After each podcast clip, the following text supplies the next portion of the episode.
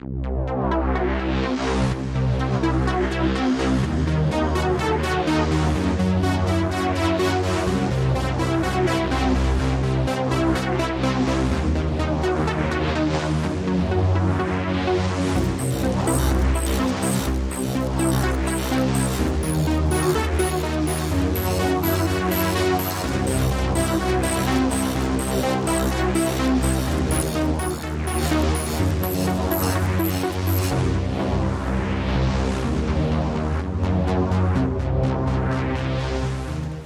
welcome to the first episode of Edge of Empire, uh, a new Horus Heresy podcast for those of us in the northeast of England and beyond.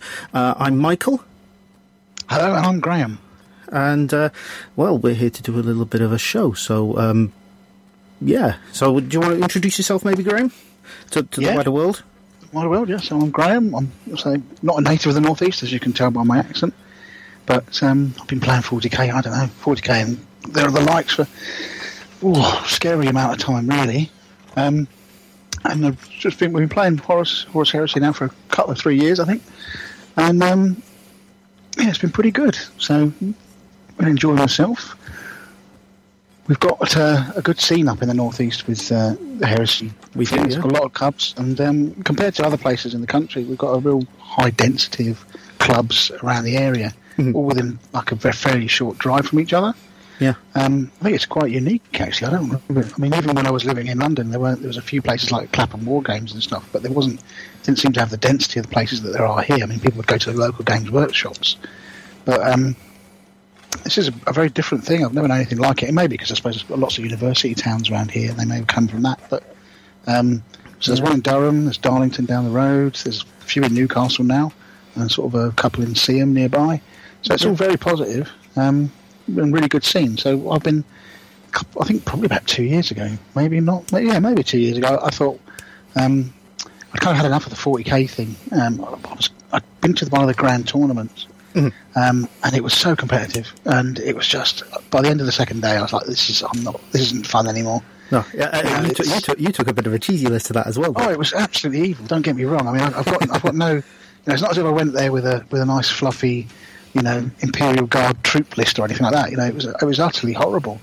Um, and so I kind of got what I deserved, I think, if I'm absolutely truthful. It, made, it really it was a real wake up call for how you play the game. yeah. Um, because I've got into that sort of uh, very competitive sort of min maxing thing, you know, playing tournaments and playing very serious games. And uh, I just, at the end of this experience, I thought, you know, this is just no fun at all anymore. Um, you know, it was just depressing. So I sort of started, I knew there were some people in the club playing Heresy. And um, I thought I'd give it a go and see what it was like. 'cause it was either that, basically, or stop playing. And um, I found it excellent, really enjoyable. And I think the main difference was that it, it didn't feel um, as massively imbalanced, or maybe the people that were playing it weren't that interested. They were more interested in the narrative, which is a very good thing. And it kind of completely changed Yeah. my play style. Um, for the better, I think. If I'm honest with you, I don't. I, I look back on that with a, with no great um, affection. To be honest with you, it's not something that I miss particularly. Playing 40k to that sort of competitive level. Yeah. Yeah. I, I mean- So, um, go on. Sorry, Michael. oh, no, I was going to say, yeah, you, you, were, you were very competitive when I first met you, Oh, but. I don't know, it was awful. No, I I wouldn't say you were awful, but. Well, I think it's it's one of those things really. You kind of get caught up in it a bit, and um, you know you you know you think every game you've got to win, and it's just awful. So I just think I think I had a bit of a sort of um, road to Damascus moment really at that tournament, and it was on the way home. I was driving. It was in Mansfield, and like I said, I thought I've got to do something because this is not this isn't what it's all about. You know, it used to be fun, and now it's super serious. There's no there was a bit missing, and I think that the heresy stuff really showed me what it was like again to play a game that was that you didn't feel that you know there were certain lists in the 40k scene at the time where you know you turned up and you just think there's nothing I can do against this. I know I'm going to lose. I, I mean, it's not going to be a fun game. I'm going to be do- done over in like two, three turns. Hmm. Or the person you're playing was was be really like rules lawyery. And I know there's a bit of that, but you know, just almost flanging some of the rules. You know, a, a sort of misinterpretation of the rules and stuff, a deliberate misinterpretation, if you like. Oh, yeah. Uh, yeah. and um, and it's like and, the occasional jinking thunderwolves. Absolutely. To be honest with you, I- Not that he was think- he wasn't doing it on purpose, but I think he- it was a, it was a, it was one of those things. But you know, we all get rules wrong. I got I get rules wrong every week, Yeah. Um, you know, I got a rule wrong yesterday about um, I feel. I mean, talk about jinking thunderwolves. I think this is even worse. So I'm putting this one on record that the person with the jinking thunderwolves is off the hook for the worst misinterpretation of the rules. Oh yeah. So yeah, I was so super heavies, right? You know how my fondness for super heavies Oh, yeah. vehicles, all, all descriptions. I um, I was uh, I, I forgot.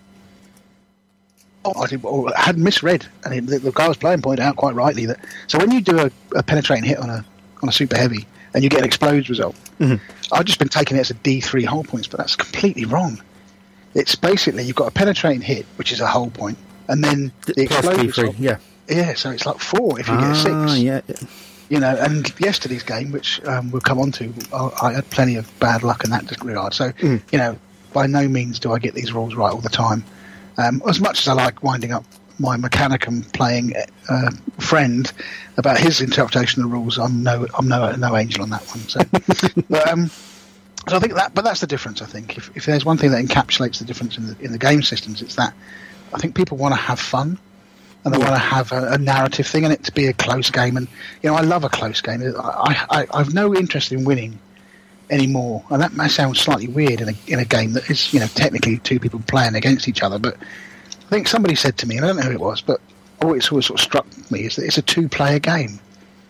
You know, it's not a single player game where you're trying to beat somebody. It's actually a two player kind of experience. You're both trying to enjoy it. Oh yeah. yeah. And um, you know, if you can sort of have that attitude, and I think that's what this is what is about. This is why we set the, the the tournament, not the tournament scene, there's very much non-tournament scene in the northeast for Heresy, because that was the thing. It was like there was a lot of people playing Heresy, and it, it, it could have gone either way, I think. And when you see tournaments being played, it kind of makes me shudder a little bit in Heresy world. But you know, people do them and they enjoy them, so that's cool. yeah, G- but- do them.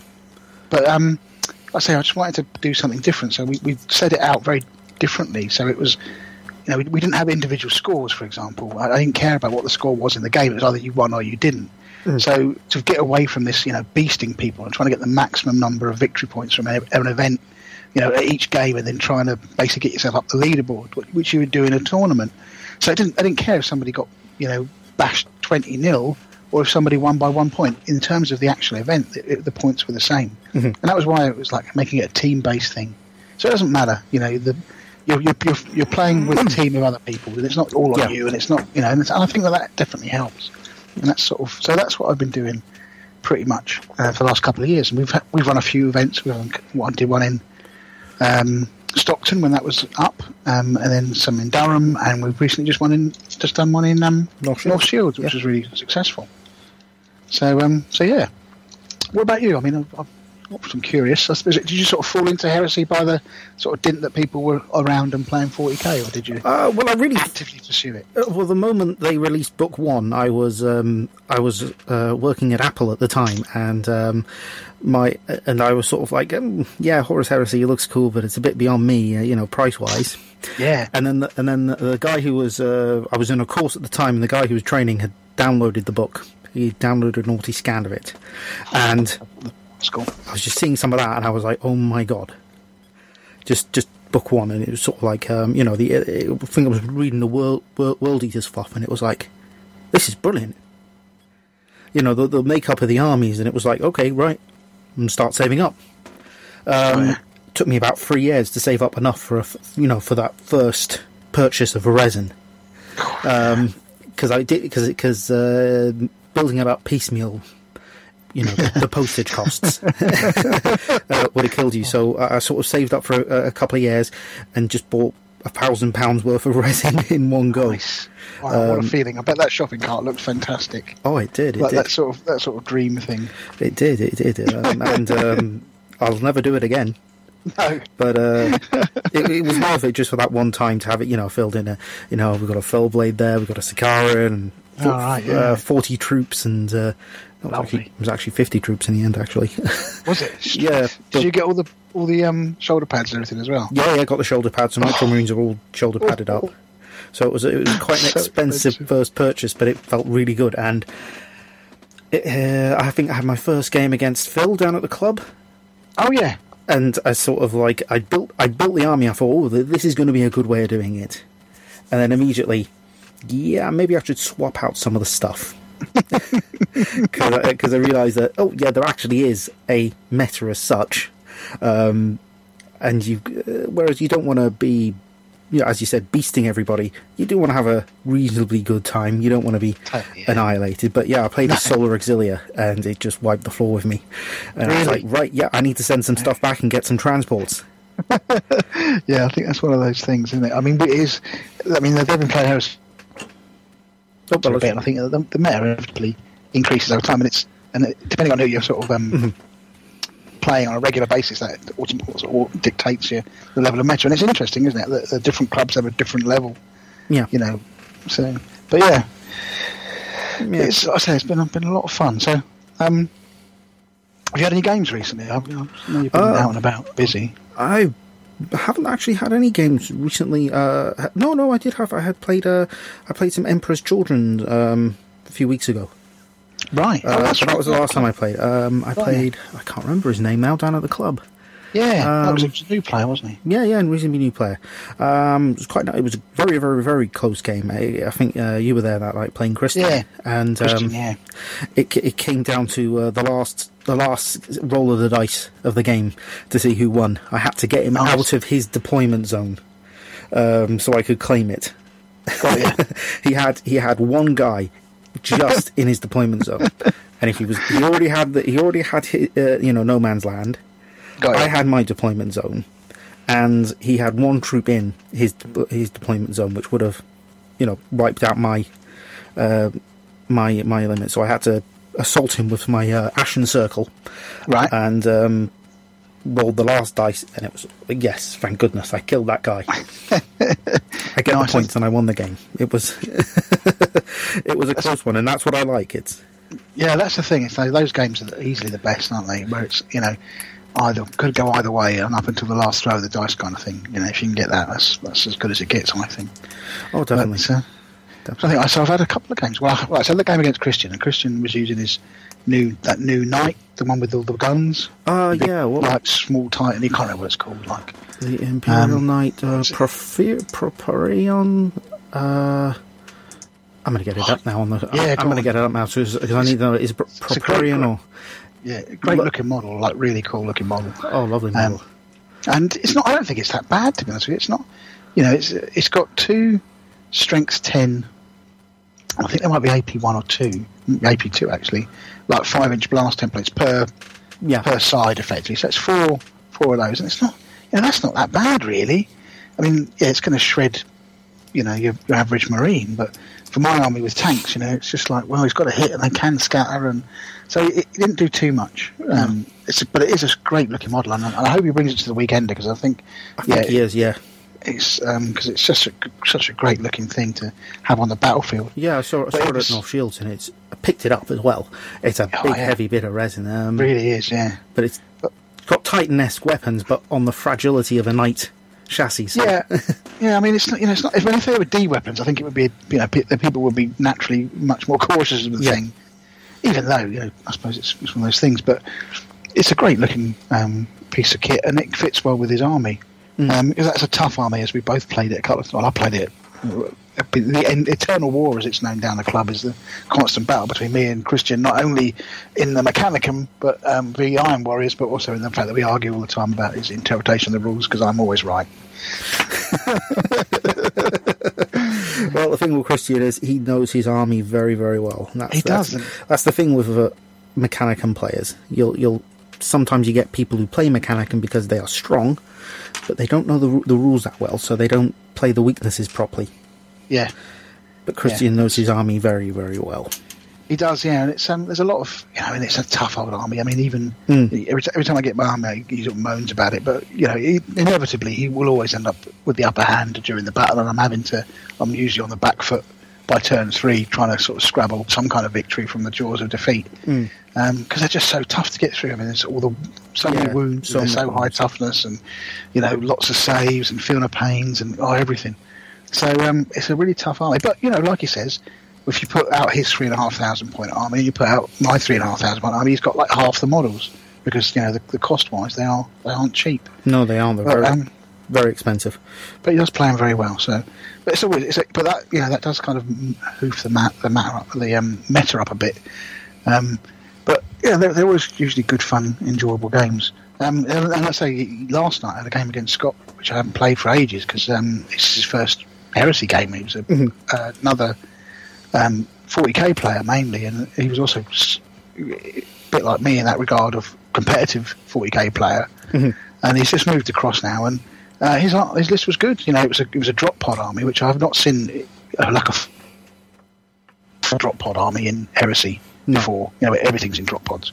So it was, you know, it was, you know, it's like his 40k army to a certain extent, but you know, it, it was, it was, it was good to see a different approach, you know, and um, it was a tough old, tough old list, and then you know, my tank army is going to struggle against uh, drop pods every day of the week because even with the changes to the um, grenade rules and things, it, it's still, you know, people dropping down in front of you with melter guns because I don't put ceramite on everything. Um, No, I no, I I've- did. On, I wish I did now, but I, so. The trouble is, it's like so many points after a while. You got like you know, five things with ceramite's another tank. So, but um, so he did really well, and um, he did have some horrific luck, and I had some. When he had some great luck in Yeah. his point of view, horrific luck from my point of view, and um, my dice rolling was, was, was pretty bad, but his was exceptional. Like I said to you earlier, um, if I'd been a casino owner and, uh, and Scott had been rolling dice like that, I would have probably had some big chaps escort him off the premises quite quickly. Well, yeah, he rolled them all out into his dice tray, and it was suddenly- there was so many sixes and fives, and it was sort of like, that? "Are you sure these dice aren't rigged?" I, I must admit, it did cross my mind. And like I said, had I been, had I had two burly gentlemen to escort him off the premises, that's exactly what would have happened. But um, it was just one of those games. You know, you can't. Sometimes, you know, your opponent's rolling fives and sixes for five up saves, and you're rolling ones and twos for three up saves, and it just looks, it just feels that much worse, as if uh, the gods of fate have really got it in for you that night. Oh yeah, and, and, and what was I saying? It, it the as you were saying about the armored ceramite, I noticed that people have stopped taking that, Yeah, and then along comes Scott with his melter guns, and uh, I think that'll be being put back on straight away because uh, you're right. It's one of those things. It's sort of like a a wave, effectively. It's like when you first have it, everybody has melter guns, and so everybody puts armor ceramite on to stop it. And then after a while, people stop taking melter guns because they've got armor ceramite. So you, you start taking it off your tanks, and then all it needs is somebody to come along and go, "Whoa, melter guns again!" it's like, "Oh no." So um, I usually put it on the um, the fell blade that I have, just because you know it's a cool, too cool a tank to get melted to death. yeah, and uh, I think you went after that with his uh, melter lance leviathan. So Oh, he absolutely beasted it. Um, and uh, so that and my HQ uh, Sicaran, I usually put it on that just because it's the HQ and you know I don't want it to get too damaged. But yeah, don't want your warlord Um, dying easily. no, he does, but I don't want him to.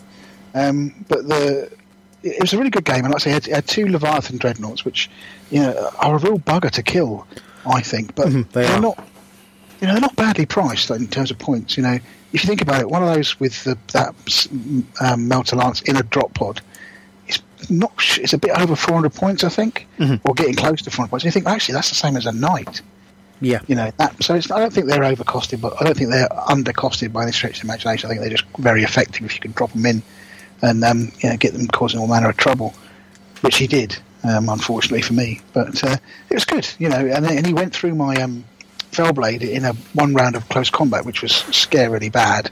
Um, it- basically the um, he'd taken he chipped a couple of hull points. I mean but there's a, a 12 hull point super heavy the Fellblade so you think well, it's going to survive a bit, but um, he managed to close combat it and hit with everything, and then um, he was rolling for the penetrating hits. Got the penetrating hits obviously because his strength's ten with armor bane, I think, with his claw, yeah, and um, then he was and he rolled two sixes and then rolled a, a further two sixes after that.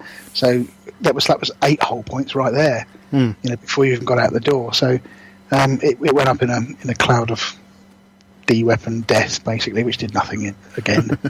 one day, one day it'll do something useful. Oh yeah, But, my, um, my Fellblade's the same.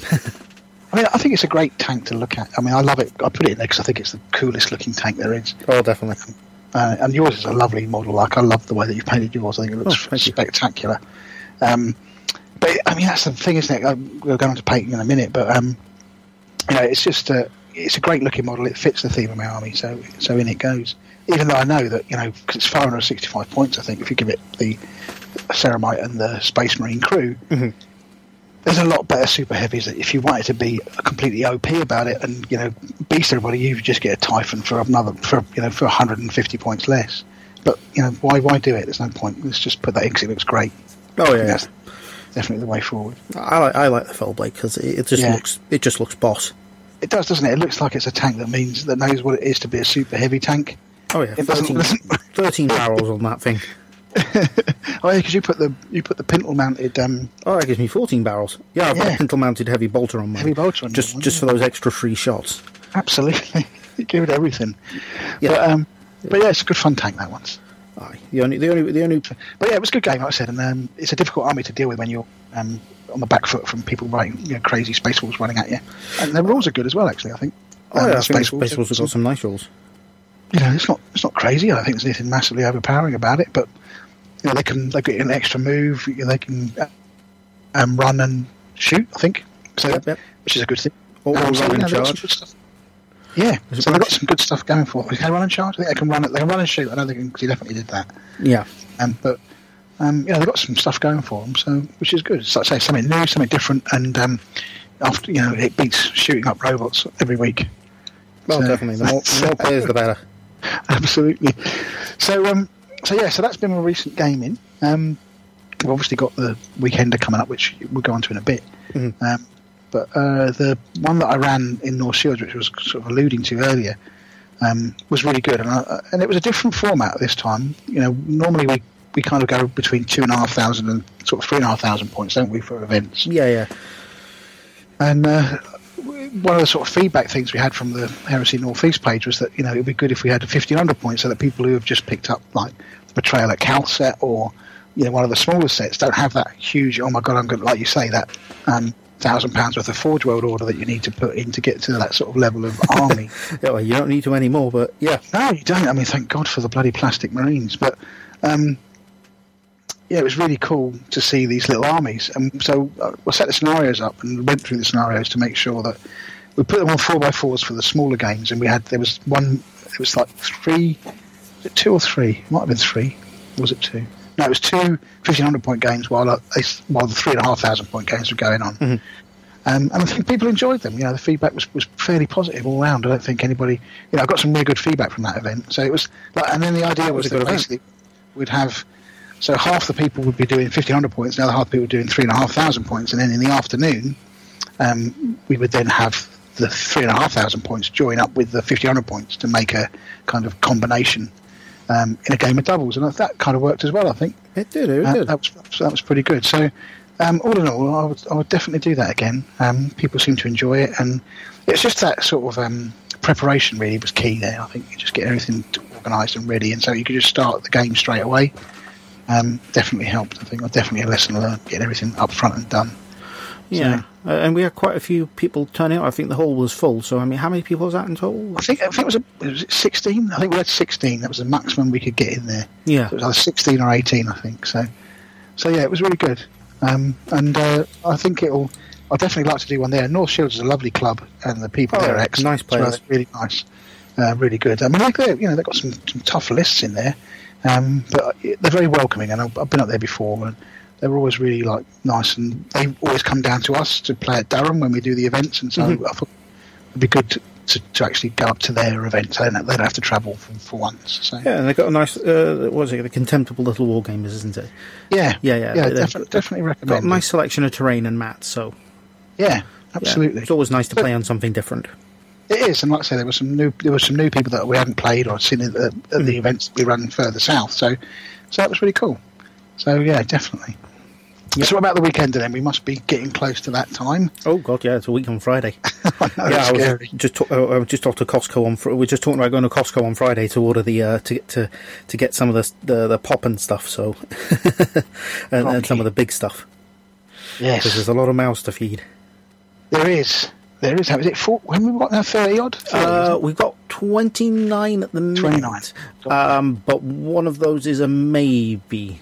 Um, right. Okay. So it, it, so either I'm playing or I'm not playing at the minute. So Depending I- on the maybe. depending on the maybe. So it's just he's one of those people that leaves everything until the very last minute. He certainly is. We shall mention no names. No, we'll mention no. fear names. of, for fear of defamation at some point in the future. Uh, I really, do, I really do hope he comes because he's a really, uh, he's you know, he's got a really lovely army to play against. Yeah, Um, my, my, my brother will be gutted if he because he had a, I think he had a really good game against this particular person, um, last time because my brother comes up from the south. Um, Yeah. To play once a year, which is great for me because you know it's a really good opportunity to spend some time with my brother.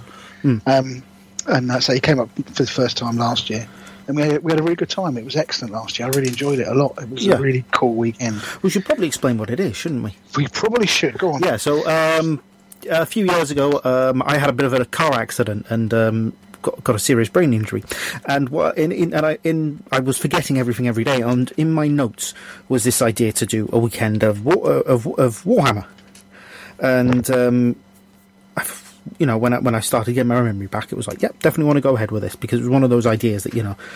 I really like that idea, just because I knew an excellent venue. It's the Scout Hall. It's the Durham um, the, the County Durham Scout Hall. Now, it sounds weird, but it's basically this huge, great big um, hall, but it's also got attached bedrooms. So you hire the place and you get you get all the bedrooms as well with it. So it was like, yeah, we could just kick back, have some beers, and just chill out and uh, enjoy, enjoy ourselves playing games without having to worry about getting home uh, and all that because we're already there.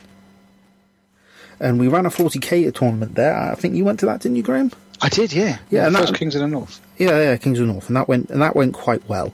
Um, but as 40k, is sort of um, the scene got a bit, Crazy.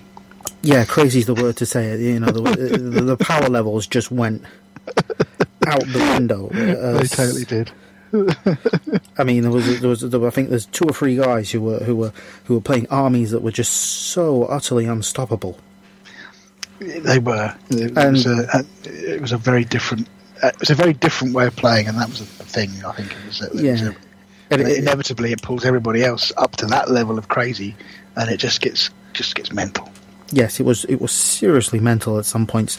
Um, anyway, so um, we kind of picked up the idea. I think it was Phil had sort of said, "You know what? That that thing you did, uh, I'd love to do that for Heresy." And I was like, "Yeah," and he was like, "Yeah, we just do three and a half thousand points."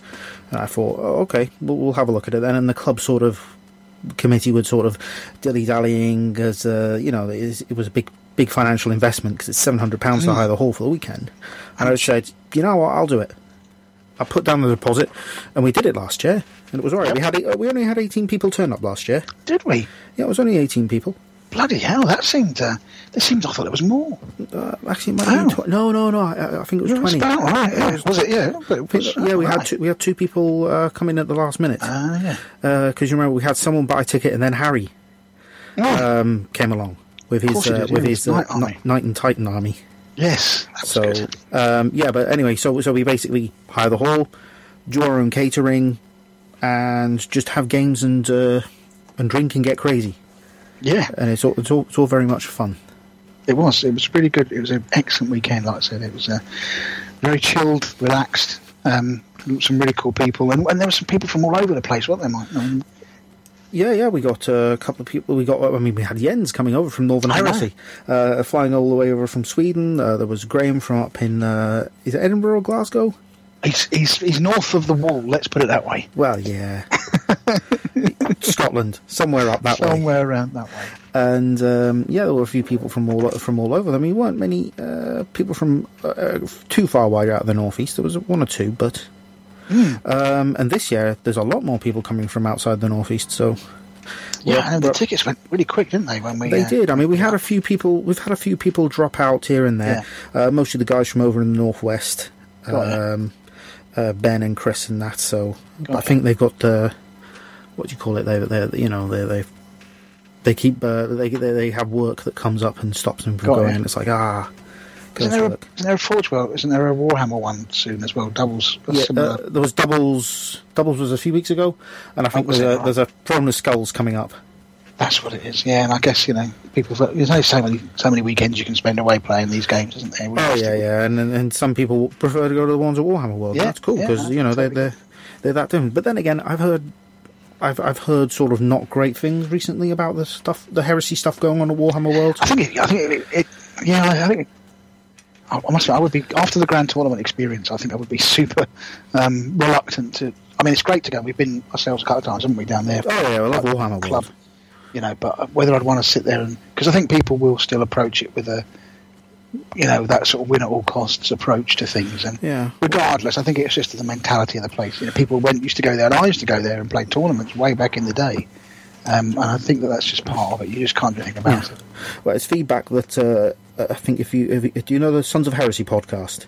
Oh yes, yes, yes. Yeah, yeah. They, they went to the, the doubles weekend and uh, sort of listened to their feedback, and they were sort of like, yeah, it's more of a tournament and less of a less Yeah. less less um, less narrative. So um, you know, it was more as they put it, it was playing 40k as well because it was all Maelstrom. Right, was it really? How bizarre. So it was all sort of Maelstrom using the um, 40k missions and the 40k secondaries. So it was sort of like Wow. 40k with 30k 40K. armies. So I'm a little reluctant at the minute to do the to do things like the Throne of Skulls until I hear back from other people saying, ah, yeah, actually, it's more like Yeah, well, I mean, if anybody, well, obviously, once we put this out there, people who may have been may want to comment. It'd be great to hear your feedback on that. But I think that's you're right. I think if you're just doing it like a tournament, then um, you know that, that, that you run that risk. You know, people are going to go going to be in it to win it, basically, aren't they? You know, if there's prizes to be on offer for the best single person, then somebody will want to be the best single person, which is you know the nature of things. Like I say, when we do these things, we've, we've given out team. Um, rewards. There's not one individual person that wins. You know, yeah, you win as a the- you win the as a whole team. team. I mean, last So- year at the weekend we did have a best general on both sides, which We did, did. add a little competitive element to it. But I think, but we're not doing that this year simply because it. It, it gave one or two people who were sort of uh, sort of like right I'm going to play like a dick Yes. yep, there's no escaping it. And I think that's the thing. I think that the, the one thing that I would say that I've learned is, you know, if you take away the I need to be the best element from these things, they become much more fun and much more yeah get, get, get rid of the prize Yeah, and just like I say, have it for the whole team.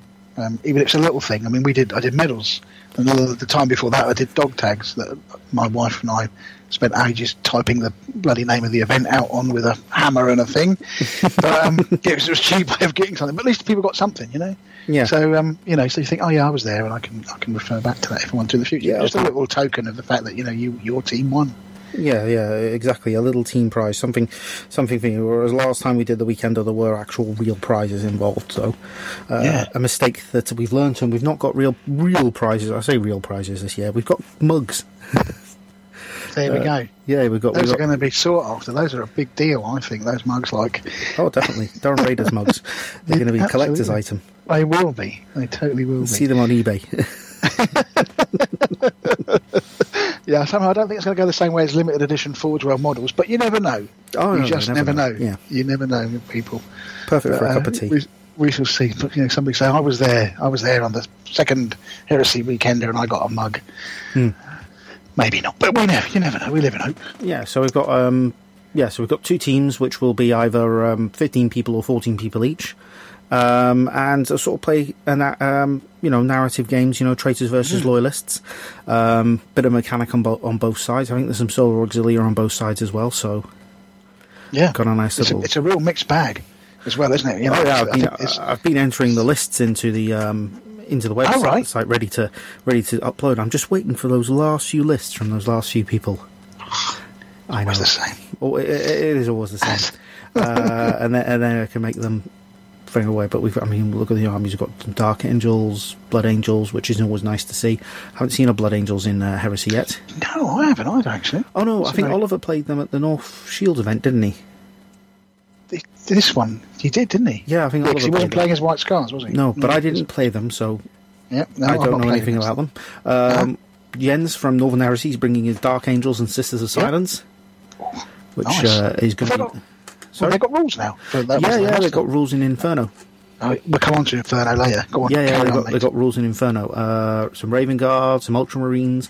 Uh, I'm looking forward to the Ultramarines. Do, you- don't- do, do you remember the Imperial Truth event we went to in Cardiff last year? Yes, I do. Do you remember the guy who had uh, his um, uh, Guilliman and Rubio make um, Ultramar Oh, yes, great yes, again? yes, yes. Yeah, that, Yeah. he's bringing that army. So Oh, is he? Oh, lovely. So that's going to be nice uh, with Rubio and uh, uh, Guilliman. That was a good Actually, I event. I enjoyed that a lot, actually. Was Yes, yes, thought he that was bring- somebody else. I was just looking at his list. Say, yeah, he is bringing Rupert Guilliman, Oh, right, cool. which is always that's- nice. Um, Yeah. Your brother's obviously bringing his Imperial Fists and Custodes. Yes. He's been moaning about the painting. It doesn't have to be painted. yellow. It's yellow, isn't it? Oh, you know, God, yeah. yellow's a bastard I- thing to paint. I hate yellow. I did. I mean, um, I did I Iyanden um, uh, Oh, God, Eldar, yeah. and honestly, it was awful. I'd, I'd rather paint my own testicles, frankly, than paint yellow. unfortunately, that's what you've got to do. I mean, 'cause to do hazard stripes, you see, you have to you have to get, invoke the yellow Yeah. um, for your Iron Warriors. So I have had to delve into its mysteries of trying to get a nice, smooth, Well, do, doing, the, yellow. doing the Averland sunset part isn't so bad, but it's when you start having to get it lighter. That's that's when I find it gets worse. Uh, yes, we've got some more Dark Angels, some uh, Custodes and Knights, uh, Loyalist Death Guard, which is always fun. Yeah. Um, Iron Warriors, oh, that's Loyalist Iron Isn't Warriors. this a Loyalist Iron Warriors? this Yeah, yeah. Oliver, Yeah. Oliver's bringing his Loyalist Wow, Iron Warriors this good. time. Um, Space Really? Yes, yes, Loyalist Iron Warriors. Yeah, and uh, Nice. Jason Mullins from the uh, um, uh, Sons of Heresy. He's bringing his Space Wolves.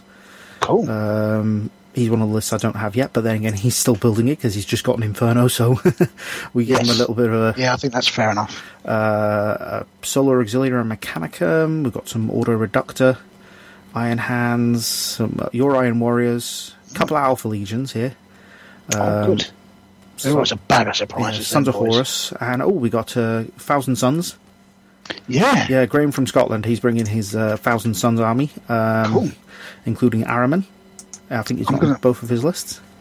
I'm going to be looking for looking looking to him for some tips. Yeah, We'll come on to that later.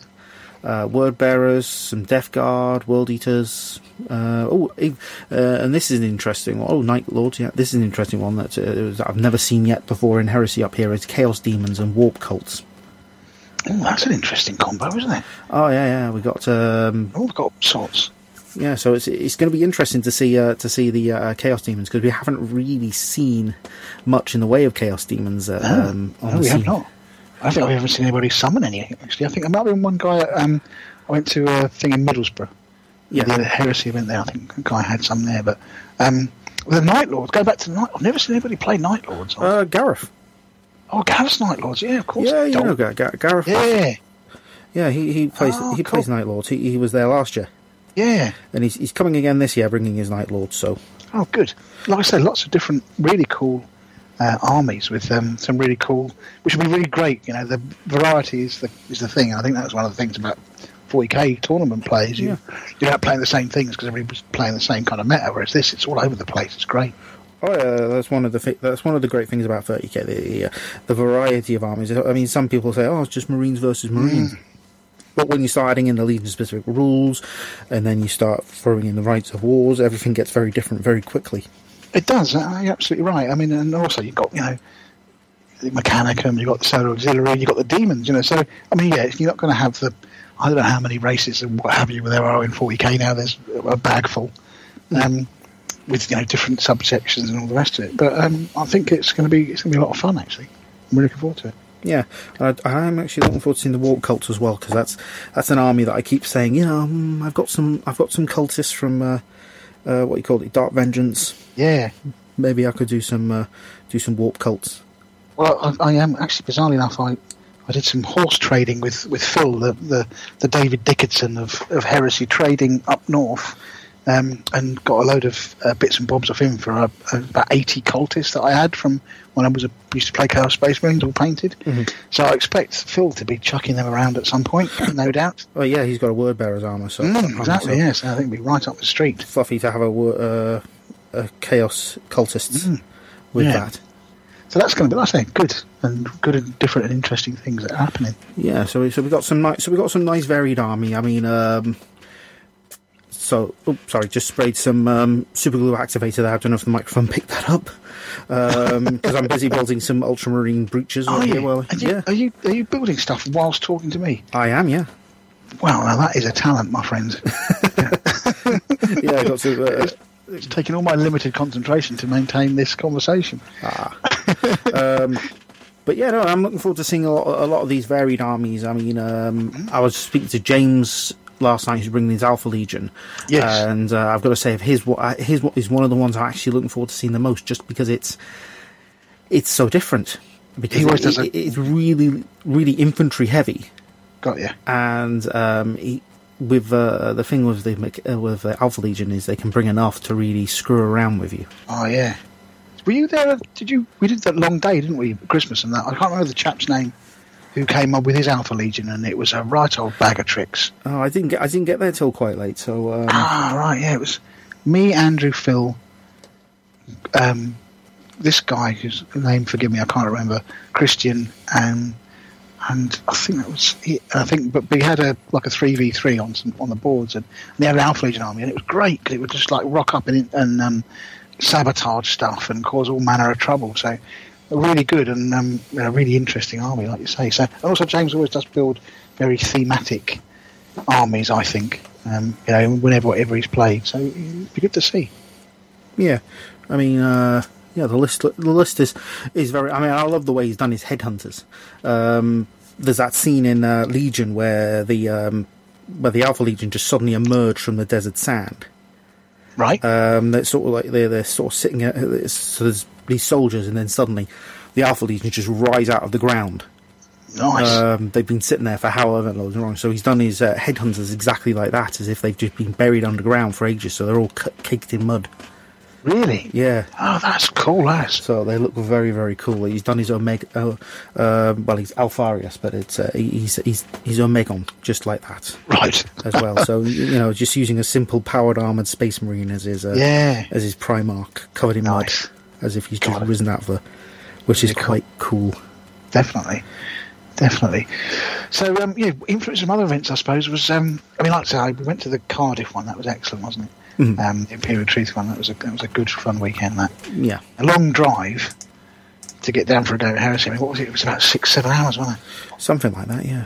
It was a, it was a long old weekend, but a good, good event, like Oh yeah, Um, yeah, that was a yeah, that was, was a great event. quite a quite a thing. But yeah, no, it's all it's all good then. So we're all set. I think everybody's getting looking forward to it. Everybody's got their armies painted or getting them painted or Yeah, yeah. what I've, have you. I've got So- everything. I've got everything sorted. I, I just finished writing the shopping list today because Yep. obviously I've got to go buy all the food because Yes. uh, my my lovely girls are cooking up in the, the, the kitchen for us. Cool, And I think Megan's mum is actually going to pop up and uh, help as well. So brilliant. I have to make sure I get them something nice to make to uh, say Yes. thank you. Definitely, it's like people giving up their weekend for your hobby. Oh yeah, yeah, yeah, which is really nice. But I do the I do the same for them. That's true enough. So- That's true enough. So whenever they organise a weekender thing, you're going to have to be there. Yeah. well, they, were- well, they were trying to organise a, a birthday weekend. Some of their friends from down south were going to come up, and I was going to get kicked out to, to Megan's parents to stay for the weekend. There you go. So Sacrifices all round. exactly. So what are you? So what you're painting up? I mean, because you're, you're you're you're done, aren't you? From your army point of view, just obviously you're doing loads of terrain recently. um, yeah. Well, I've been doing lots of terrain for the um, for for the weekender. Um, I mean, we've got a load of terrain at the club, but we were adding those extra tables this year. So I was sort of like thinking, you know what? I've got a bunch of terrain sitting around. Um, I can easily add a few bits and pieces to it. So I've done this huge list of terrain that I, I've got. Um, just trying to think where. I've got a list. I've got a list somewhere that I've finished off this.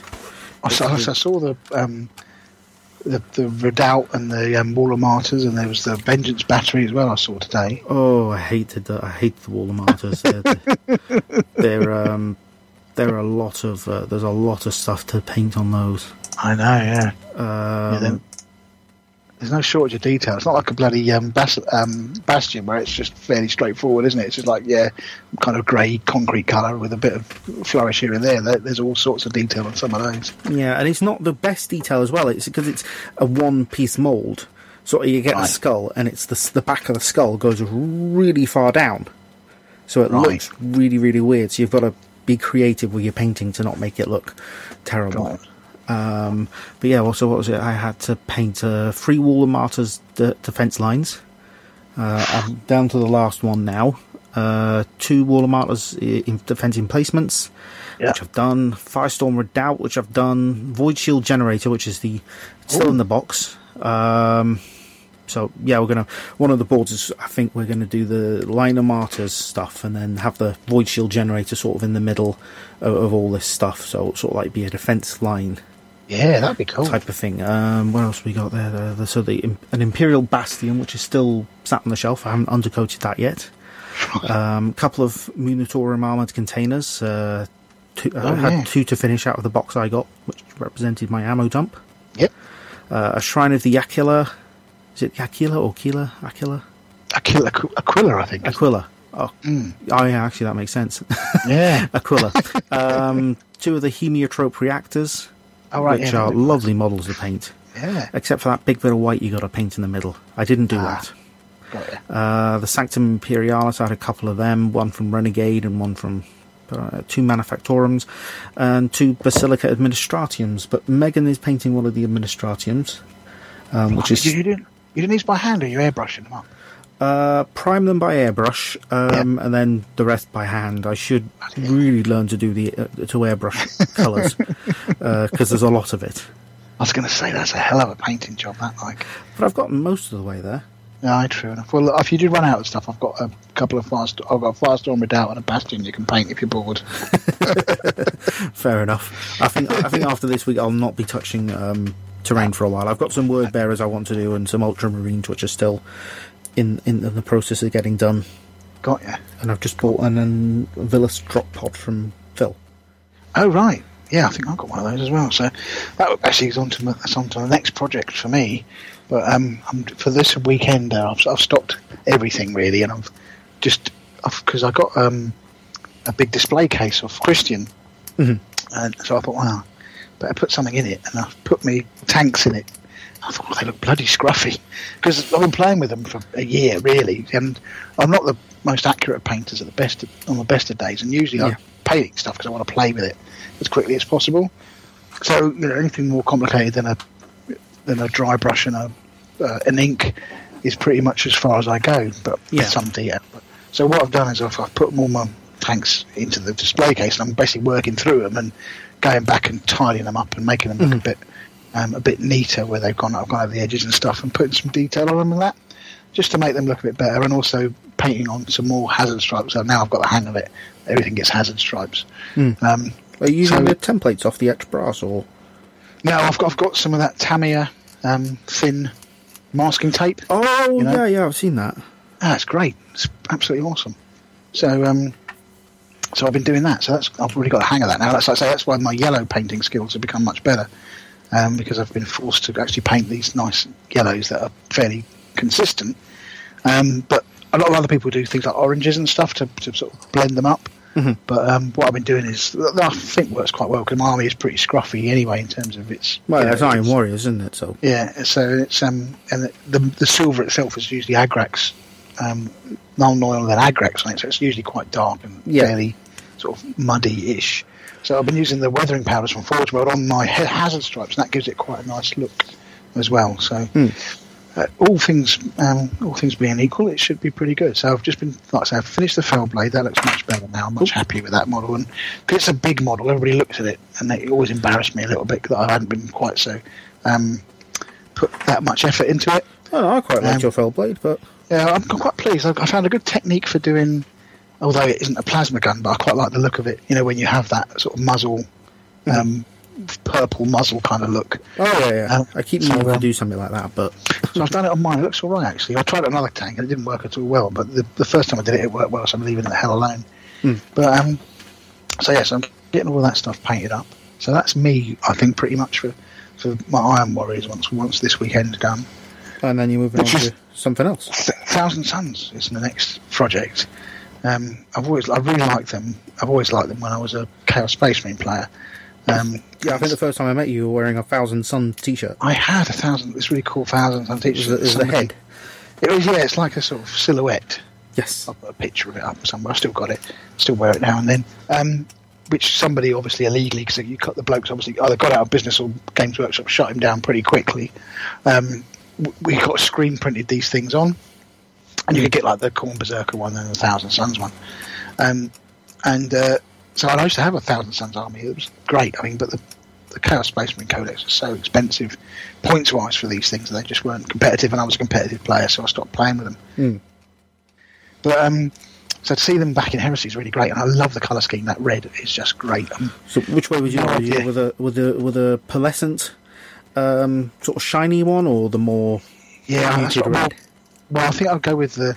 So I'm thinking about doing the the sort of spray them gold. So I bought some Retributor Gold. armor Yeah. gold, Oh yeah, there, yeah. and then I think it's a. I'm, I haven't looked at the, the tutorial completely. It's um, you use that um, what's that stuff called? Uh, got something in front. Spiritstone red. Spirit, so I've got Spiritstone Red and the other, the the thin, the um, the medium, whatever it's called. Lahmian medium. Yeah. Yeah, And Spritz, apparently, Spritz yeah. red. I've just got one of them here. Yeah. So you can build it up like that to give it that effect, which I will definitely give it a go. So that's my plan.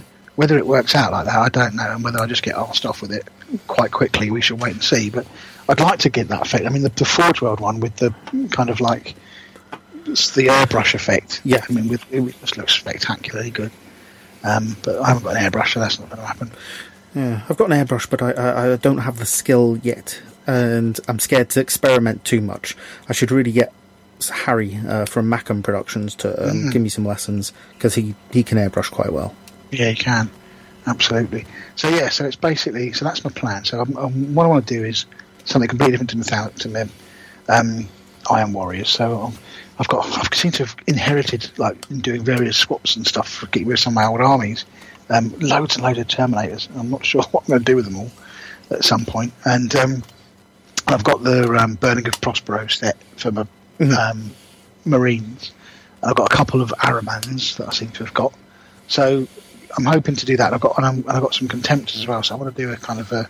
I'm not sure where, what, how um, dreadnoughts fit in with Thousand Sons, but um, I'd like to do some. I like dreadnoughts. I think they're um, just a cool looking thing, and I know they're not the most effective of units. I just think it'd be cool. So I've got a Leviathan my very own, Mhm. which I'm going to paint, and I've got a couple of contemptors that I'm going to paint. Um, and like I said, go from there. It'd be interesting. I, I like the idea of. Uh, have you read um, the Burning of Prospero? Which I really Um, enjoyed. Actually. Yes, yes, I've read both. I've read both Prospero and um, Thousand Sons. Right. Which deal with that, and uh, Thirteenth Oh, it was- Wolf is the um, Thousands? yes, Yeah, it was a Thousand, Thousand Sons. A- Yeah, which was great. I mean, I, I'm not a big fluff fan like yourself. Um, you know, I don't have all the, the lore, um, but I really enjoyed that book. I thought it was great, and I really liked the Legion because, for me, they they seem like the most human of all of the Space Marine legions Oh, that I've definitely. come across.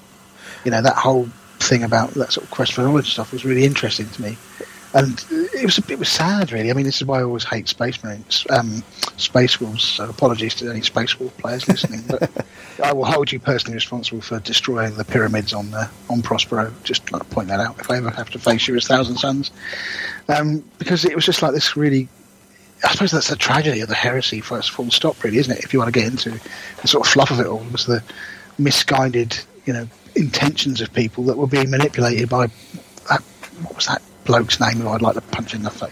Terrible. It's a fictional character who I ever saw in the street. No, the word bearer. Your your Oh, Erebus. Erebus. Oh, Yeah. oh, he'd, he'd get a he'd get a smack. There's no two ways about it. I mean, you know, the way that they, everybody was duped by the word bearers, you've got to say, is pretty impressive. Oh, definitely. That's why. That's why I've got a Word Bearers army. I love them. So is that your next? Like I say, I'm hoping to get the, the dreadnoughts done, and I've got a load of stuff to paint. I've even got actually, I've managed to inherit a um, one of those uh, what are they called? Can't really remember. The sort of siege flyer that looks uh, with the two oh god, the Cerastus Assault Ram. Yeah, so I've got Yeah. one of them. Oh, so I'm yeah, going to paint got- that up in Thousand Sons colours as well. Well, I know it's not massively Thousand Sonsy, but I don't care. I'm going to do it. Oh, it'll work. I've got I've got one of them from Ultra Runes, which is on my vast to do list. It's going to go with my with some of my breachers. Got you. Yeah, breachers are cool. So is that so? What are you? What's next for you? Um, So you've got you've got both sides covered, haven't you? Because you've got the Thousand Sons and you've got the Ultramarines. yeah, yeah. I've got um, both sides of the Battle of Calth essentially um, uh, legions there. But at the minute, I'm sort of working on. I've got to finish my word bearers. I've got the three thousands and up, three and a half thousand point list, which I want to finish off and get all fully painted. Because uh, with the weekender terrain, it kind of took took me off dealing with the word bearers. Uh, so I've got them to finish off, and I, I want to add some more to my Ultramarines. At the minute, I'm working on some. Uh, I've just finished one Breacher squad uh, of 10, and I've got five more Marines to add to that. Uh, the traditional ones with the bolters. And then I've got the um, the Ultramarines uh, Breacher upgrade kit for the Mark IV armour, Oh yeah, uh, the Praetorian shields. yeah. um, oh yes. Because that gives you the nice Praetorian shields, uh, the nice Ultramarine specific shield, and power Very cool. swords. Because Ultramarines can take power swords Wow, um, with their with their breachers. They can drop their bolters and take power swords instead. That's super useful. So I've built a unit of them with power swords and all power swords, and what and the sergeant with a power fist. Cool, So uh, put them in the assault ram and see how they do. nice. That sounds impressive. very much so. So, um, I suppose the next thing really is, uh, so you talked about Legion there. I mean, I, you know, I personally, I've read a couple. I've read the Horus Rising and I've um, A Thousand Sons and stuff, and I haven't really probably read too many things outside of that, which is probably heresy in itself, I suppose, because I t- tend to play the game because I like playing the game. Um, and I've just sort of read stuff around the Iron Warriors, which I really like. But um, so, where would you start? What's Legion like, for example? That sounds like quite cool. I think people have mentioned to me before that's quite good. I think what I find bewildering is which book is actually worth listening to in terms of you know the really good ones because some of them I've heard can be a bit 50-50 so what would Hmm. you what would you recommend Uh, to start with, I would always recommend the first the first three books. I'd probably extend that to the first four books actually, because Oh, yeah? Fulgrim sorts out the the um, Isstvan Five massacre, you know, the drop site massacre. oh yes yes oh, there's a, the Garro one I've read that as well which I like Garro a lot and I'd like Oh to yeah, everyone loves Garrett. He's awesome um, but the one what's the one the flight of the uh, S is. Eisenstein. yeah that's cracking Oh, that's an excellent enjoyed book. I, I do I do like that. Yeah. Um, I have my copies. I have my copy signed somewhere. You? James Swallow. Yeah, yeah. I, Nice. I met him a couple of times. He goes to the UK Games Expo every year. He's a, Oh, he's a big game fan, so um, I sometimes see him there. I spent one year with him playing. Um, one one time, I spent the evening playing Catan with him, which was Right. quite fun. Cool And okay well I'm going to trump that mate because I know Andy Hall Oh, I know That's you. it. You used to, I know. was it you used to play Well, Dungeons say and Dragons with him? Well, well, kinda. Uh, It's a story for another time, but if he ever listens to this, he will remember um, that we used to play around our friend Lee Heath's bedsit in Brighton way back in the day before he went. And I actually um, remember going and playing. In fact, one of the reasons why I play Iron Warriors is because um, Andy Hall used to have an Iron Warriors army when we used to play 40k, and I always was very impressed with it. So there you go. If he's listening, get in touch. Yeah, so um, yeah, the the the the opening the opening I think four maybe five books yeah. So Horus Rising, False Go- Gods, Galaxy in Flames, Fight of the Eisenstein, and uh, Fulgrim probably Got ya. would be the the definite place to start with, and they're all very good books. Okay, cool. But Legion is a very good one in itself. Uh, Dan Abnett wrote that. Uh, as he's the guy who wrote the wrote the opening book Yeah. and uh, a few books, but he he writes very very good books. Yeah, I like it. I liked his. Um, I used to read the um, Gaunt's Ghost books, and I always Yeah. liked those. I think Necropolis or whatever that he wrote was, was one of the best. You know, that I ever read. Really awesome stuff. But yeah, like and the um, the Inquisitor ones that you wrote as well, I thought were Yeah. really good. Well, he's got a new Gaunt's Ghost one sent off to the. So it's coming in December, I think. Warmaster. Oh right, got you. So Well, uh, that'd be interesting. yeah, so that that, that I think uh, that, that's coming out in December, I think.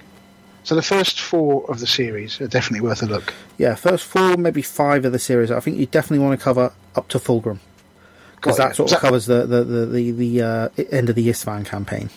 Right, and I suppose that's the one of the most interesting bits, isn't it? Really, I want you that whole all the sort of stuff going on and all the betrayals and whatnot.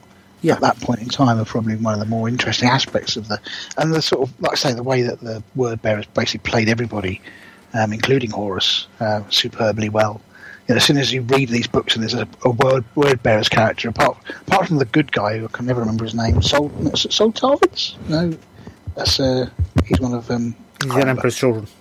Yes, that's right. It's Emperor's Children, isn't he? Yeah, I really liked him. But um, you, always think, oh, no, there's going to be trouble here if they're if they're having a little uh, little neb, as they say, around these parts. Oh, definitely. So that would be your recommendation. Uh, definitely, definitely start with those, and there's a and there's a couple of others I would probably say are, are pretty essential reading, like um, fir- the first the first heretic, um, which is by Yeah. Aaron Dembski Bowden, um, which deals with the fall of the word bearer. You know, they're they're uh, they're turning to chaos. Gotcha. I've got that to read actually, so I will start that. It's a ve- it's a very good book. Aaron Dembski Bowden is a is a very very good writer.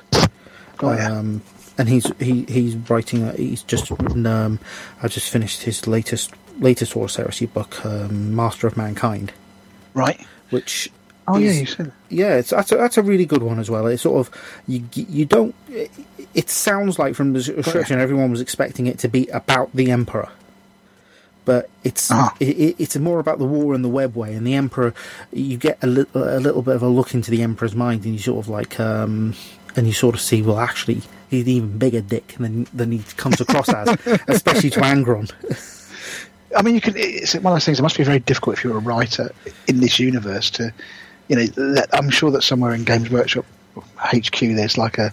This is what you can write about, and this is probably what you should avoid. And I expect this is the Emperor, and that stuff is the stuff that they're kind of waiting for, to reveal at some later point. I think, as he put it, the the Emperor is such a strange being. It'd be like trying to write hmm. from the point of view of an alien. We wouldn't really know what was going through ya. his mind.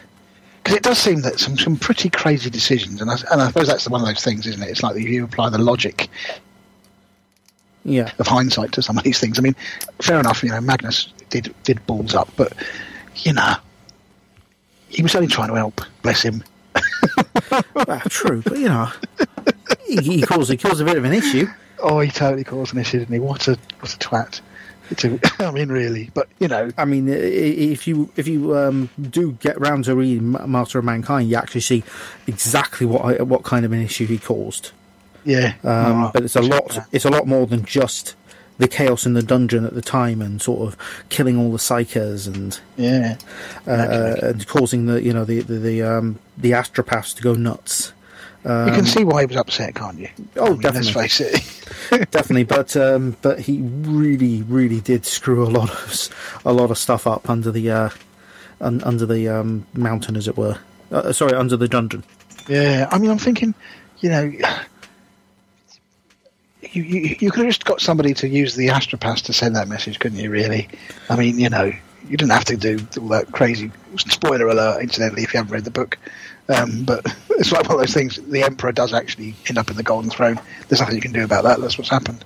But um, yeah, it's one of those things we think actually probably could have, you know, made life a bit easier for himself and not gone to all the, you know, trouble of trying to solve this. Yeah, but then you've got the unreliability of astropathic communication, and Yeah, you're right. You are right. I know. It's- not, it's sort of like best intentions, but obviously he didn't know what was no, what and I guess that was the, doing. the thing, wasn't it? The emperor. If the emperor said, "Oh, by the way, lads, whatever you do, don't even think about being psychic. Anyway, this I'm doing this."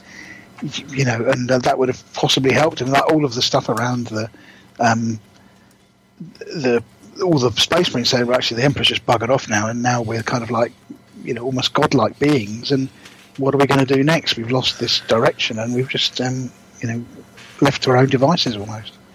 Oh, so you can see why things went horribly wrong. Like, but never mind. We No, shall no. no doubt it. Um, it makes for a very interesting game. Let's put it that way. Oh yes, but and, and Master of Mankind again um, sort of addresses some of that. Um, why did things go so horribly wrong? Oh, does it? Oh, cool. That would be interesting to read. Then I would definitely look that one out. It does. It does sort of address, what, you know, what what where. Get myself all in a muddle there with my words. It does sort of address what the emperor, how the emperor viewed his sons, essentially, because he didn't necessarily view them as sons. Right. He sort okay. Of, he sort of viewed them as tools. yes, creations almost rather than any kind of father-son relationship. Yeah, so it was like a. Um, there's an excellent part in, in the book where he's sort of talking with uh, Arkhan Land, uh, the Mechanicum um, guy, you know, who, who the Land Raider is named after, Oh, right. um, uh, who, who goes to uh, uh, uh, check out the butcher's nails, and he's sort Oh, of yeah. like, um, well, he's he's he's broken, but he'll still do he'll still do the job. Um, Right. Very sort of heartlessly, so you can kind of see why his sons eventually did turn on him. Got you. Oh well, he's only got himself to blame, in my opinion, particularly after the Thousand Sons. Oh, no sympathy for the bloke. speaking of which, speaking of which, so what is it? So the thirteenth Great Company and their disappearance on Prospero. So what? So what? What bit of craziness in the in the Space Wolves, forever curse their name, happened there then? Oh, you, you, you, you should give um, 13 Fourth a listen to. That's sort of a, a I story. just can't. I can't do it. You'd actually like it. it. It portrays the walls as being, um, well, how should we put it? Idiots. Oh well, in that case, I will read it. Um, sort of very stubborn minded, but it, it's sort of, um, they've sort of built up a story to that in a way. Um, there's, the, the, do you know they're doing the Primarch books? Right. Yeah, so they so they're doing they're doing a series of books, one in each Primarch. They've done two already, Roboute Guilliman, which um, was not the best book I've got to admit, um, and they've done and they've done Leman Russ. Um, And in there, they sort of address sort of how the, the, the sort of the beginnings of the Wulfen in the Thirteenth Company, and um, they're trying to hide it from uh, the the, the uh, Wolf Lord, um, whose name escapes me for a moment. I'll, I'll look it up and find it. I know the guy, yeah. Yeah. Um, is it Bulveye? Sounds Sounds familiar. kind of familiar, but Yeah, something like that. Um, trying to hide it from Russ, and um, in doing so, sort of uh, disobeys his orders, goes off on his own thing, which, in a way, ends up leading to the dis- sort of the, the disagreement between the Space Wolves and the Dark Angels, Right. uh, sort of, and. Uh, it, so he, he, they've noticed that some of their troops are sort of um, devolving into the Wulfen yes. and are uh, going absolutely nuts. And they're having their apothecaries try and figure it out because when they uh, when they're sort of uh, when they start the process of becoming space wolves, they get given this uh, thing called the Canis Helix, which Right. is sort of a f- uh, wolf DNA um, that is integrated into. Uh, everyone Oh, on right. Fenris has the Canis Helix anyway, so that's where the Right. f- Fenrisian wolves come from. They some Yeah. people devolve into into Fenrisian wolves, and Right. The space wolves, um, their their aspirants given the Canis Helix. They're left out in the wild, and some of them might turn into wolves, and some of them, um, but uh, hopefully the the best ones will overcome that time of the beast and make their way up to the Fang. Right. Um, and that sort of a, and that and, and you see a little bit of that in the beginning of Leman Russ anyway, the, the, the book Leman Russ, um, and then the Thirteenth Wolf, go, you know, the uh, the Thirteenth Company sort of think that the Wulfen curse is, you know, unique to them. right. Um, but it turns out that Leman Russ knew about the whole thing. So he sort of like, don't question my orders again. You know, I knew about this. Um, you should just come to me with your concerns. And in the Thirteenth Wolf, the um, the the story, um, basically they uh, the the Thirteenth Company come across all these portals, which the uh, some some of the um, sorcerers in the Thousand Sons are sort of opening to escape. right. And Greg, get, get, Greg, the guy from the Burning of Prospero, Greg F. Elhand, uh, get, Yeah. gets onto him and says, "Don't be stupid. Just don't go in there. It's not worth it." uh-huh. Yeah, and, and he's sort of like, "No, no, no. There are thousand Sons in there. I'm going after them." And they go through all of this sort of, um, you know, they go through all all these places. They end up walking across a sun. Um, in the they, you know they go into the future, into the past, all over the place in the Eye of Terror. And when they Right. finally catch up to the Thousand Sons, the, the Thousand Sons goes, "Oh, actually, you know, we'll surrender. You know, let's just get out of here. Don't kill me because you'll be trapped in here forever." And he just goes, "You know what? I've got my orders." And uh, kills him. Gets trapped in there for a thousand years, and so all that exposure, you know, eventually leads to the forty Uh-huh. k, f- you know, Wulfen. Oh, that makes sense. Well, there you go. Yeah, so um, but at least that's the way I've read it. You know, he, he sort of he, he sort of learned from uh, you know to not question Leman Russ's orders, and Leman Russ's orders were to exterminate all of the Thousand Ah, Sons. So you're right. So you just followed it to the to the letter. Exactly, which leads to all the problems. Wow. Well, there you go. That actually sounds pretty good. Like, yeah, there, there- there's, there's some good stories uh, that are out there, sort of exploring some of the stuff quite, quite deeper now. And, and the prime and I've got to say that the, the Primarch's book, Ro- Roboute Guilliman, was a real disappointment. Um, I play Ultramarine, so obviously, do, so yeah. I was I was hoping for a really good book so to to get an insight into him, and it sort of covers one battle in uh, that, that we'd never heard of before right. and sort of explains, you know, that he doesn't really like destroyers, and he Right. doesn't really like his nemesis chapter. Right. Um, so you don't really get the big, I think, insight into into Roboute Guilliman that we were sort of promised. Got ya. But then Leman Russ, which is a complete, which is by Chris Wraight, is completely different, and um, that's an amazing book. Okay. Cool. Um, and it really, really gets into um, Leman Russ. You even see him just after the scouring. okay. sort of um, in the beginning of the 30k period, you know. So Yeah. he's, he, he's he's a bit disappointed because all of his brothers are gone and uh, Ah. and uh, his father's obviously you know gone. So um, Yeah. you, you, get to see a little bit about him before he goes into the Eye of Terror, and Oh, that's cool. that's the kind of thing I like. I'm, I'm, I like some of the stuff that's not quite 40k, but not at the same at the same time not not 30k either. So the things Yeah. that the um, have you read the Ahriman books? I haven't. No, uh, John French's Ahriman books. They're they're, Oh, uh, okay. They're worth a read. They're sort of um, explain the you know how Ahriman becomes who he, who he is as we know him. Got you. I really liked him as a character in um, Thousand Sons. I thought he was he was great.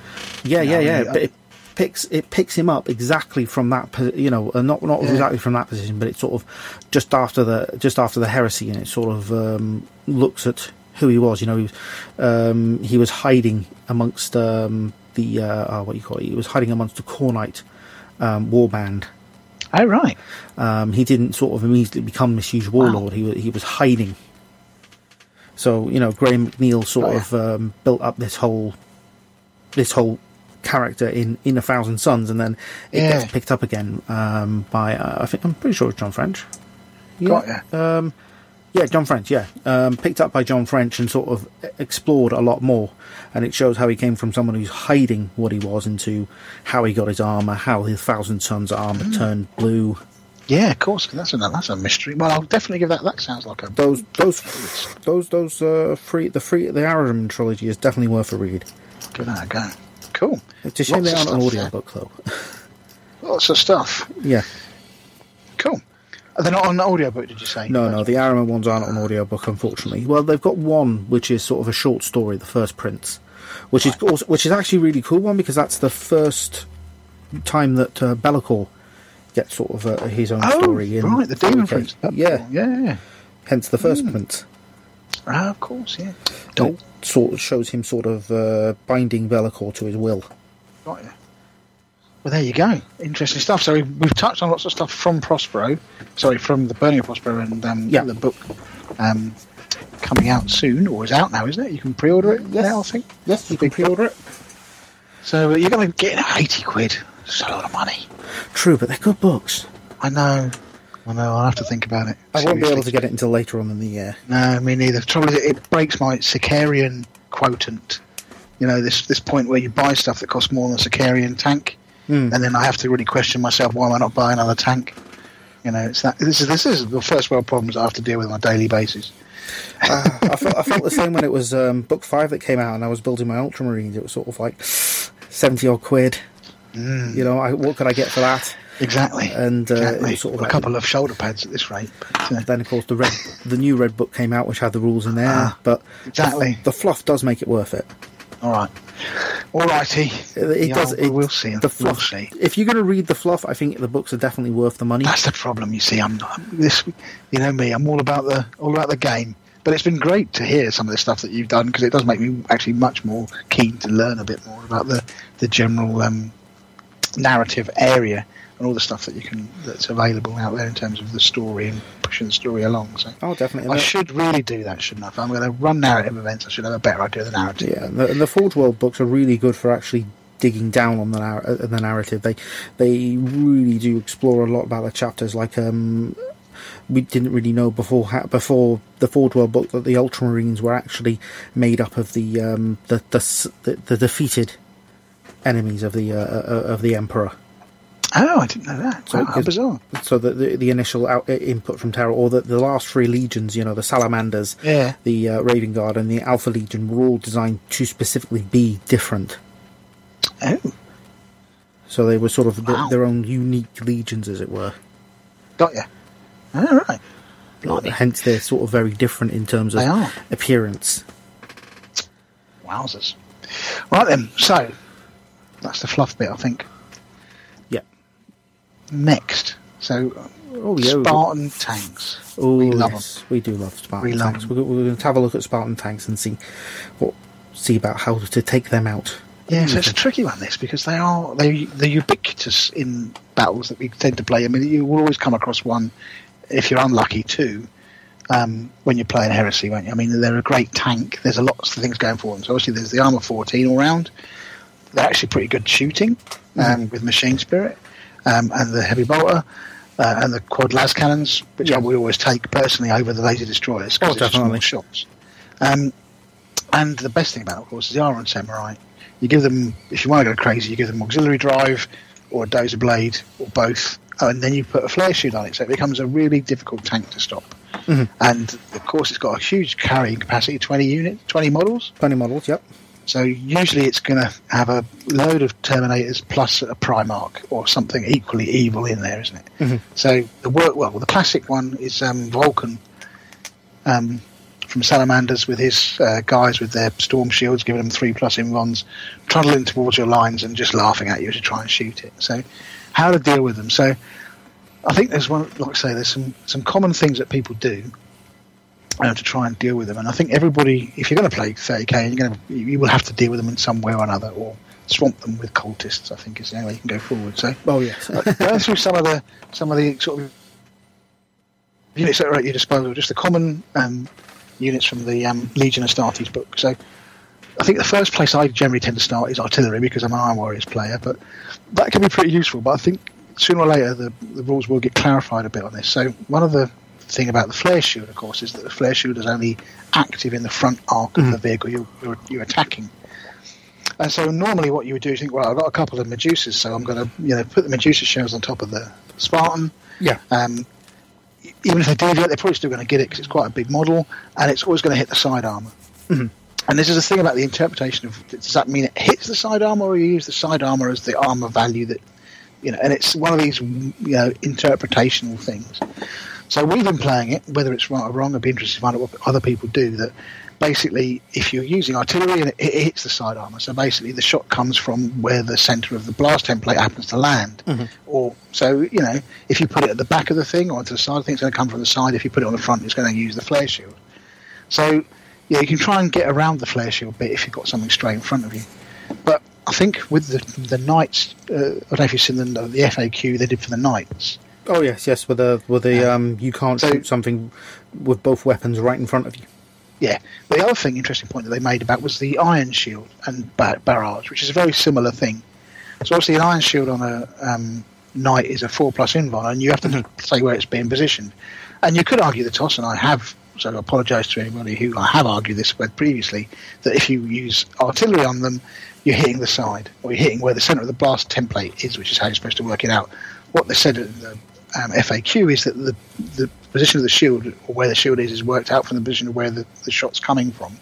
So if I'm in front of a knight and I fire a barrage at it, it won't hit the sidearm, but it would come from the front, regardless of where the um, the actual end point of the template ends up. I think they may clarify that for flare shield. So artillery, yes, you could probably argue the toss about it at the moment, but I think sooner or later they may clarify that and have a similar um, viewpoint on the rules that basically the flare shield and whether the flare shield's in play is dependent on where you're being shot from, regardless of whether it's barrage or anything else Yeah. for that matter. So we shall see on that one. It'd be interesting Um, to see what other people, how other people have been playing that. role. Absolutely, yeah, totally would be because it, it's one of those things that's not very clear um, and can, can be open to a bit of interpretation. So the other thing to uh, All, know, all knowing our luck, everyone will everyone will be like, "Well, "How are you interpreting that? I you're know. you're also just being idiots. It's this way." I think, which is what's another thing right just at the weekender actually is that we get people with different interpretations of those rules. oh yes, Um, so that's quite useful in that respect. But so yes, I think there's you know there's, that's a definitely one. I wouldn't say is a definite. I think it's a it's a it's an area of interpretation. So the other option you've got is that you know you don't want to be shooting this thing at the front. That's the the worst thing you can do. So for those of you not familiar with the flare shield, a flare shield will take the strength of the weapon being shot at it down by one point, or if it's a blast weapon by two points. So your normal standard um, vindicator shell, for example, goes from strength ten to strength eight um, which means on an armor 14, the best you're going to do is glance it, which is going to be one whole point. The thing's got five whole points. It's going to be on you within turn two, spitting out Vulkan and his bunch of crazy bastards to rip you a new one. Mm. So you've got to stop this thing sharpish. So the other option is to you can be clever with your deployment is the other option, and um, uh, if that that person's going first, you know you can put your tanks or your guns that can go through that armor 14 directly to the sides of it. So basically putting it on the corners so that wherever it drives, one of your things can take it out. And I've had surprising success with just um, Sicarans against them because of the rending rule. Yeah, So um, you know the rending with the accelerated autocannon is pretty good. You know, six shots. You know you, you can get the odd strip the odd hole point off the thing now and again. It's not too bad. If you put give it las cannons on the side, that makes things slightly better. Um, the Sicaran Venator, the, the anti-tank one, is really Oh. good because that's strength ten ordnance. Um, so you still need fours to get through to actually penetrate it, or fives to get through to penetrate it. But it's still you know, a pretty good shot if you can avoid the flare shield. Um, laser destroyers are pretty good um, if you can get through the armor because of the AP one, which is great. You know, it means you're blowing the thing up on a five rather than a, on a six Yeah. if it's AP two. Um, and like I said, the laser destroyer vindicators, I haven't used them. Um, do look like they'd be pretty good um, for Yeah, dealing with I. I've heard good things about them do, dealing with them. Yeah, so so that's an option. Um, I think it's really about placement with, with other tanks trying to take it out. Um, super heavies, obviously, you know, there's um, uh, plenty of them that could potentially deal with it. Uh, knights as well, some of the, the more um, esoteric weaponry on the knights. Um, what's, the, what's the one that, that Christian's got? Not the one with the strength Uh, the Atrapos. blast templates, but the it's got like a short range D weapon. Uh, the, Oh, the I can't remember.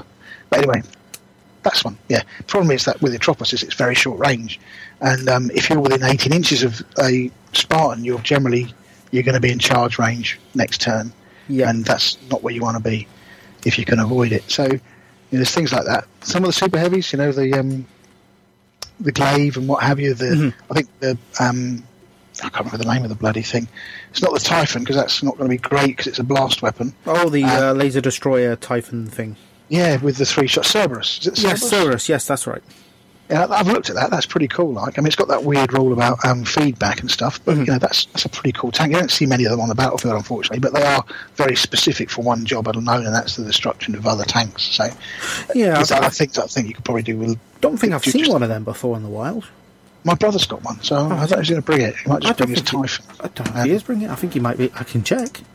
Okay, I will check, in fact.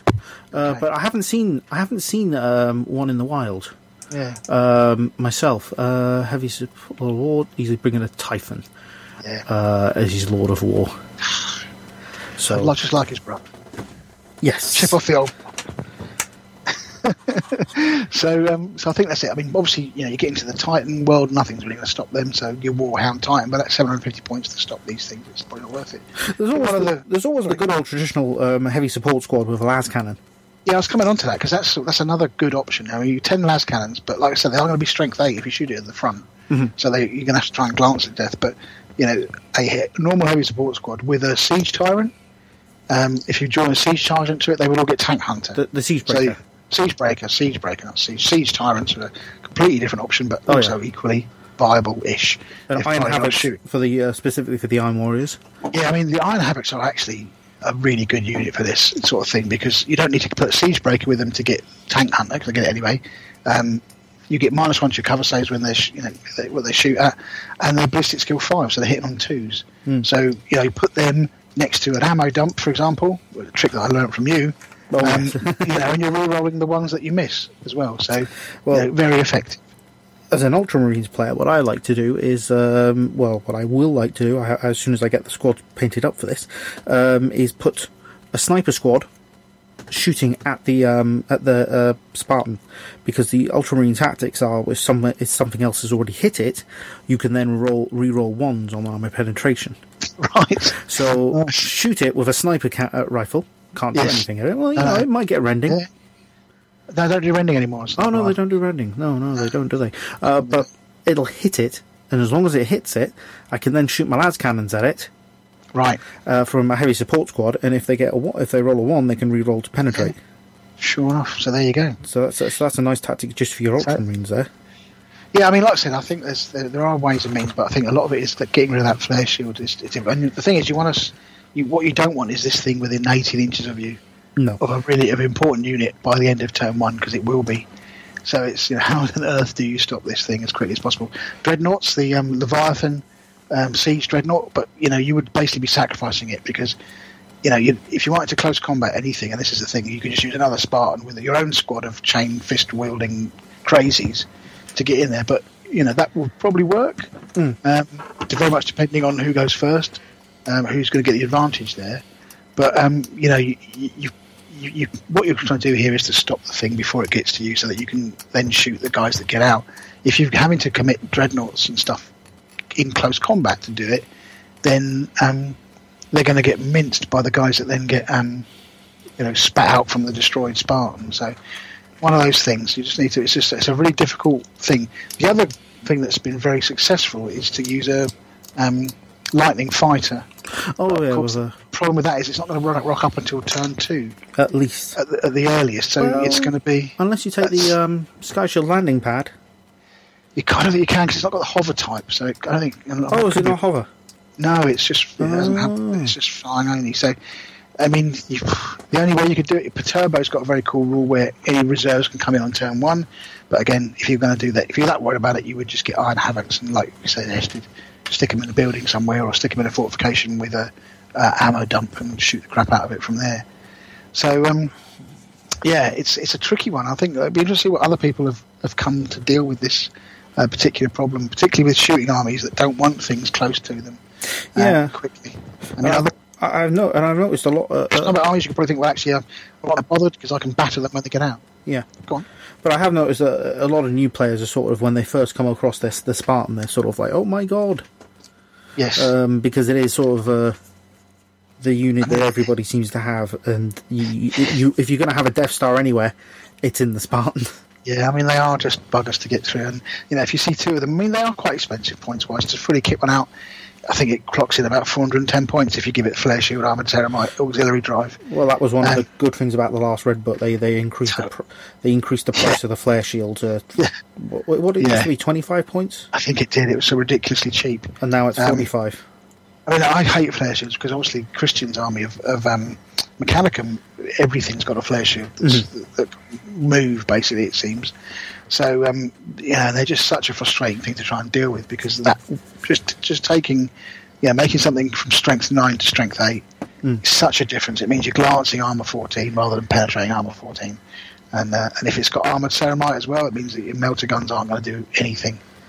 Um, so it's a it's a tricky thing to deal with, and it would be interesting what people have uh, have had to deal with these things. Particularly, like I say, if you've got more than one of them, which you can do on three and a half thousand points and probably not feel it too badly.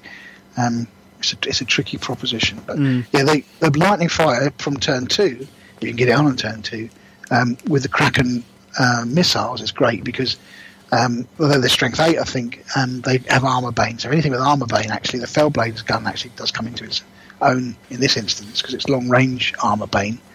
Um, you know, it has, it's, has got some advantages. You know, and plus you can set the the, the, the fighter up to come in and um, hit the side armor.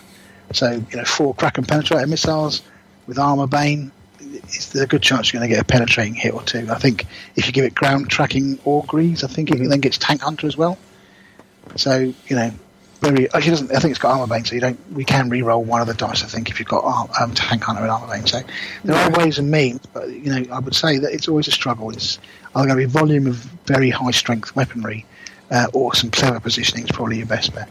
Yeah, so I if mean, you've got if you've got a shooting army, that is. I mean, if you've got a close combat army, you would probably think, well, I'm just going to sit out and wait till they whatever's in there is, comes out, and then I will attack it and, and destroy it that way. yeah, I've I've I've I had uh, my Spartan taken out quite easily recently just by a standard Land Raider. Really? which was Wow.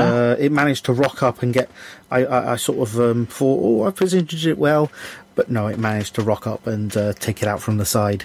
No, that's. I mean, that is a thing. It's like 400 points, and that's the thing with tanks. And I mean, I know you know, there's nothing more depressing than rocking up and somebody having pulling out 13 tanks in a three and a half thousand point list, and you've got a load of infantry. But the thing about tanks is one shot and they can blow up. Mm. You know, whereas if I found that more devastating stuff for me is like the, the siege tyrant terminators, because there's a whole squad of them with lots of heavy weapons, um, and they can really make a mess. But you know, one shot won't kill them. One las cannon is not going to destroy that squad. It'll get one of them, whereas one las cannon, you know, getting through armor, getting a penetrating hit, and rolling a six is going to destroy that particularly expensive tank. Yeah. So, so I think it's horses of courses, but I'd like be interested what other people think about um, stopping Spartans. I mean, I'm sure the new weapons that are potentially in the Prospero book with uh, the Custodes, I've no idea what their crazy No, no, I've, I've yet to yet to delve into tanks. those roles yet.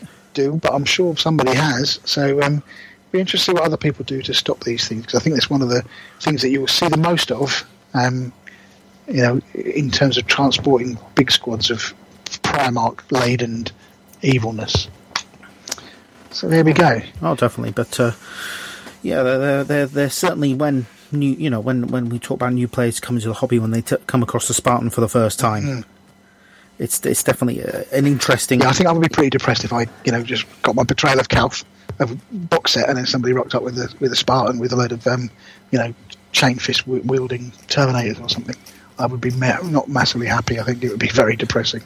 Yeah, it's, it's sort of a, it's a it's a it's an almost baptism of fire. Yeah, it, it Because- actually is. because when uh, when Calth did come out, we suddenly saw because I mean where we are, I, I definitely say that our our local meta is uh, very tank tank heavy. It is. I'm sorry. That's not you. yeah, it's very it's very it's very tank heavy uh, where we are, but um, uh, and, and most of people have got a Spartan or two perhaps. Yeah. I've got one per army. Oh, nice. I could not get one for more word bearers and No, put some Va- you'd have to. Galvor back in it. Yeah, put some Yeah, Galvor absolutely. back in there. yes. With I have got one for my um, Iron Warriors actually. Yes, you do. Because they're they're they are they are actually a nice unit.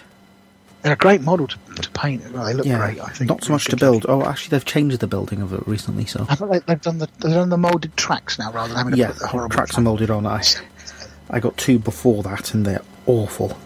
Yeah, I've, I've heard nightmares. Yeah, you yeah. can't believe it, can you? It's like that and the um, what's the other thing? The dreadnought, the dread, the drop pods. Where you have to actually shave the doors off to get them to fit Oh, normal, like normal drop pods, yeah. Well, speaking of drop pods, I actually emailed uh, Forge World today because I, 'cause I need two Dreadnought drop pods. Yes, I think they're they're particularly difficult to put together, aren't they? If I remember and they rightly? are um, out of production and won't be back for some some time. Because I, re- I read the email. Um, I'll just pull it up. I, re- I read the email because I was sort of like, ah, no, I need, I need two of you. I need two. I absolutely need two of them. Yeah, Um, so it was like, uh, "Hi Michael, thanks for the email. Unfortunately, the dre- drop, Dreadnought drop pod kit is no longer in production due to severe mold damage that our resins team rendered as irreparable. The kit was removed from sale. We're asking for updates to see if the new studio are planning on a new redesign or a new kit, but as yet we've not heard anything back. With a packed work schedule already, any return of the Dreadnought drop pod will be a long while off." oh, So it's like, ah, my Leviathans need something to, you know, for, uh, need, Yeah. need need some, need need a drop pod. So is my Deredeo. wow. Well, I tell you what, that means now that you've said that, that's going to be eBay prices gone up by fifty percent. Oh, definitely, um, definitely. I think pe- people who've got them to sell will go up, and uh, sadly, uh, more people will turn to um, They will nefarious sources from the Far East Yeah, so, Oh, well. or, or Russia. Or Russia, either of those two places. Yes. So yeah, so that's that's it for my tactics really this month. I think uh, I'll, I'll try and you know in the games that I play um, have a look at certain things, and if there's anything that people want to discuss, just um, make a note of it, and we'll we'll, we'll get round to it. Yeah, so I think we're, we're, we're probably about done now, aren't we? We are, yeah. Yeah, so We've only been um, speaking for about two hours, I think. Which seemed I thought we had about twenty minutes. oh, definitely, yeah, yeah. But um, we'll. Uh, so what we'll do is we'll come back after the weekend, probably. Yeah, and we'll have lots to talk about. won't Well, yeah, we? we'll have lots to talk about. Everything about that, I think, will be really good. Um, and uh, we'll have a look at what the latest releases are, and uh, like I say some of the tactic stuff will come out of that as well. I yeah, think. yeah. I'll get some. I'll get some photos and videos from the from the Yeah. weekender. We can uh, we can put up on the website and uh, see how it goes. But it's going to be. Uh, I'm looking forward to it, even though I, I it looks like I'm not playing. But I get to I get, I get to look after everybody. That's true, and I think that's it. We've, put you know you've put a lot of work in, and uh, I think it's going to be a really good event. So uh, Yeah. we shall, like I say, we'll get back and uh, we'll let you know how it all went. Yeah, and I'm planning an uh, interesting cake. Well, I look forward to that, matey. Oh, I'm not making it myself. I can't. I can't Oh, make okay. cakes. So Just planning it. But I've got. To, um, I've got. I've got. Uh, no, I'm buying the cake. Okay, got you. As, a, Nice. as, a, as there's something that needs a little tribute. Gotcha. But then again, you, you're not really a big fluff reader, so you might not. I might have to explain it to you. You might have to. We might have to explain the. We, you probably need to read this book, Graham, to understand this. So Yeah. we know. All right then. Okay, right so uh, excellent. So we'll uh, we'll we'll call it a show, and uh, please leave us a review on iTunes, um, preferably five stars. Um, that'll that'll that'll help push push this up and uh, get more people reading it. So, uh, Okay, awesome. Yes. Uh, bye bye, and we'll speak to you next time. Yep. Good night, all.